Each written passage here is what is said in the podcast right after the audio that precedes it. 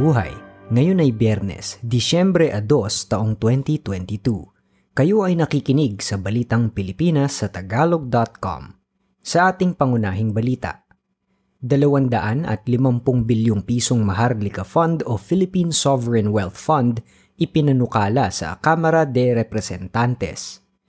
E-Travel Portal kapalit ng One Health Pass at Immigration Card isang Buddhist na templo sa Thailand na ubusan ng monghe.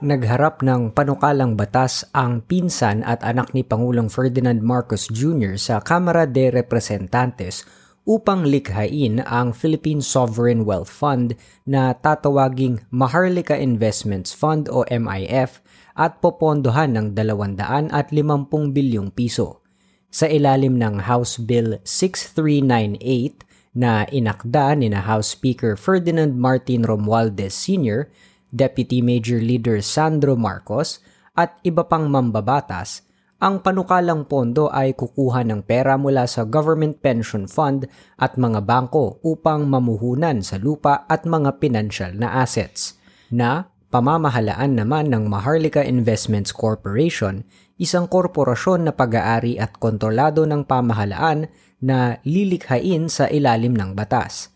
Ang layunin ng panukalang pondo ay isulong ang pagpapaunlad sa ekonomiya, palakasin ang pondong pambansa, at palakihin ang ipon ng mga mamamayan. Ang inspirasyon ng panukalang batas ay ang may 50 mga bansang may sovereign wealth fund tulad ng Singapore, China, South Korea at Taiwan. Sa pagsisimula ng pondo, batay sa panukalang batas, kukuha ng pangunang puhunan na aabot sa 250 bilyong piso mula sa apat na institusyon ng pamahalaan. Kabilang dito ang 125 bilyong piso mula sa Government Service Insurance System o GSIS, 50 bilyong piso sa Social Security System o SSS 50 bilyong piso mula sa Land Bank of the Philippines at 25 bilyong piso mula sa Development Bank of the Philippines. Obligado rin ang pambansang pamahalaan na maglagay ng pangunang puhunan na 25 bilyong piso. Batay sa panukalang batas, kukuha rin ng taunang kontribusyon na 10% sa padalang foreign currency ng mga overseas Filipino workers mula sa Bangko Sentral ng Pilipinas o BSP. 10% sa taunang kontribusyon ng business process outsourcing sector na ibibigay rin ng BSP at 10% sa kita ng Philippine Amusements and Gaming Corporation o PAGCOR.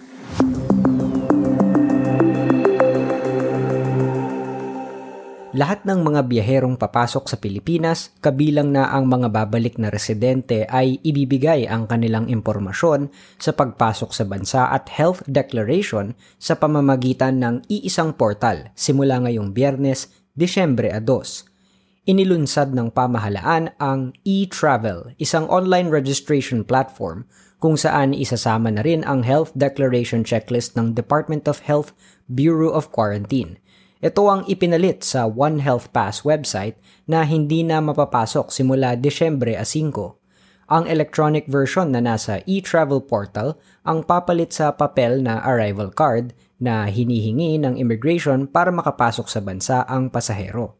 Ang platform ay maaaring mapuntahan sa pamamagitan ng e-travel.gov.ph. Ipinaaalala ng pamahalaan sa publiko na libre ang rehistrasyon.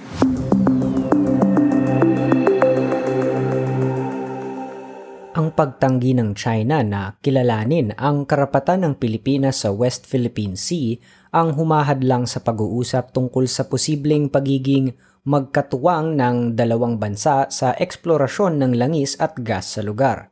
Ito ang sinabi ni Pangulong Ferdinand Marcos Jr. kaugnay ng hangarin nila Chinese President Xi Jinping na pag-usapan muli ang magkatuwang na eksplorasyon na natigil sa huling bahagi ng Administrasyong Duterte.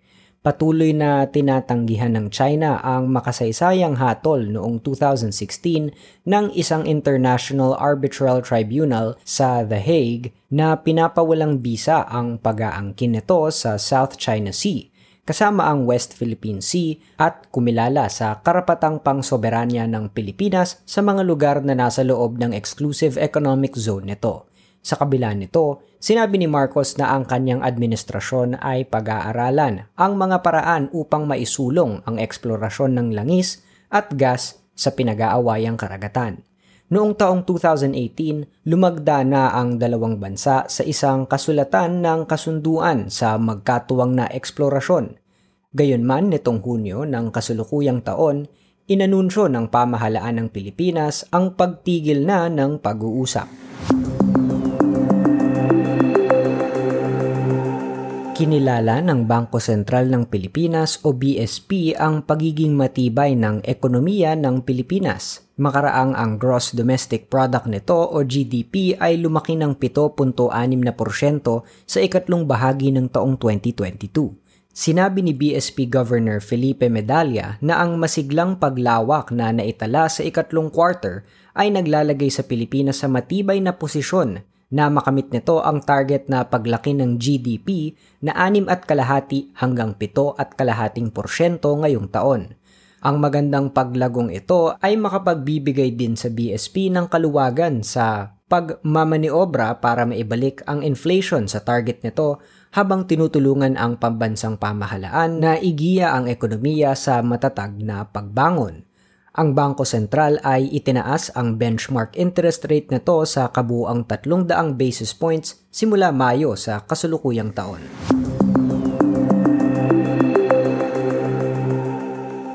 Makaraan ang ilang araw na pagrarally, bumalik ang Philippine Stock Exchange sa trading nito noong Webes kung saan bumagsak ng punto 68% para magsara sa 6,700 at 34.79 na puntos. Samantala, lumakas pa ang piso laban sa dolyar makaraang magsara ang palitan sa 56 na piso at 22 sentimo mula sa 56 na piso at 56 na sentimo noong Martes.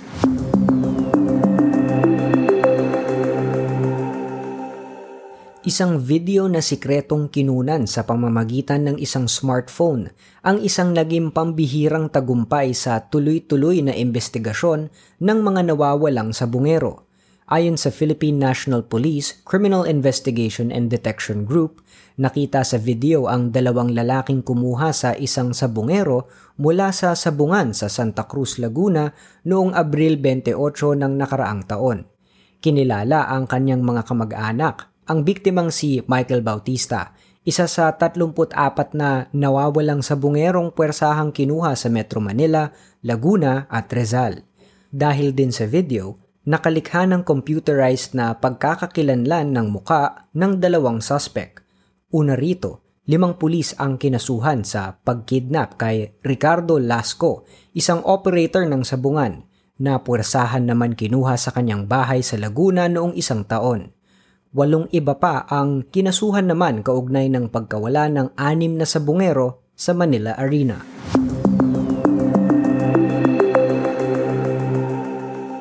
Sa trending na balita online, isang pinaghalong jeepney at tricycle na likha ng isang welding shop sa Kabuyaw, Laguna ang nagtitrending ngayon sa internet. Ang bagong pampasaherong sasakyan ito ay tinatawag na Jeep Cycle Sinabi ni Eric Mahinay, may-ari ng 5E Welding Shop, na sinimulan niya ang paggawa ng Jeep Cycle noong 2019. Ginawa niya ito nang mapansin niyang nawawala na ang orihinal na jeepney dahil napalitan na ito ng mga modern jeepney. Labing limang araw na ginawa ang Jeep Cycle at ang halaga ay nasa pagitan ng 80,000 piso hanggang 120,000 piso. Bago naging matagumpay si Mahinay sa kanyang welding shop, ang 29 na taong gulang na negosyante ay namasukan bilang welder at nag-ipon para sa kanyang pangarap na negosyo.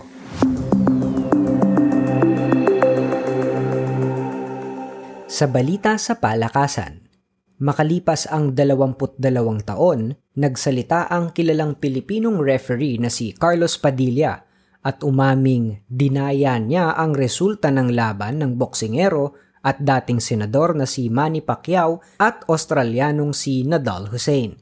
Sa inupload na video ng World Boxing Council, Sinabi rito ng 88 taong gulang na si Padilla na sa laban ni Pacquiao at Hussein noong taong 2000 sa Inares Sports Center sa Antipolo na kanyang pinamahalaan, pinagtagal niya ang pagbibilang ng ipinatutupad na walong bilang nang napabagsak ang Pilipinong boksingero sa ikaapat na round.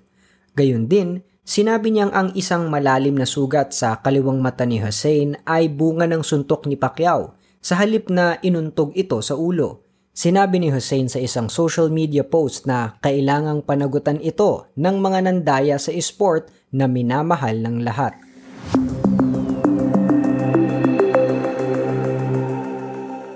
Sa balitang showbiz, paboritong kantahin sa karaoke ng mga Pilipino ang mga awitin ni Irene Cara na What a Feeling mula sa pelikulang Flashdance, Fame, Out Here on My Own at Anyone Can See na sikat noong 1980s. Balak din sanang maglunsad ng mga proyekto ang mga awit at aktres na ikatutuwa ng kanyang mga tagahanga kabilang na ang mga nasa Pilipinas. Pero kamakailan lamang, ang 63 taong gulang na si Irene Cara ay binawian ng buhay sa kanyang bahay sa Florida. Hindi pa inihahayag ang dahilan ng kanyang kamatayan at magbibigay na lamang umano ng impormasyon kapag mayroon na.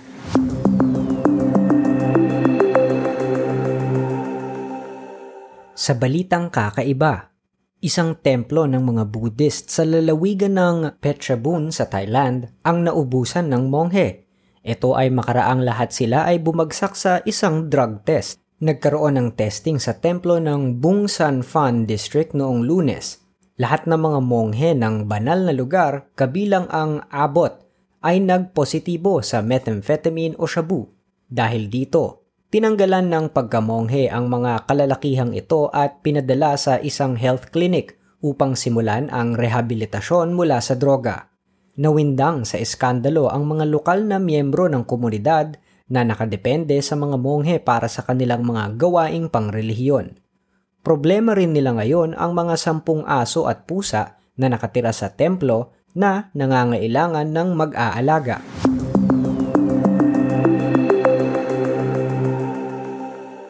At yan ang kabuuan ng ating mga balita ngayong Disyembre 2, 2022 para sa tagalog.com.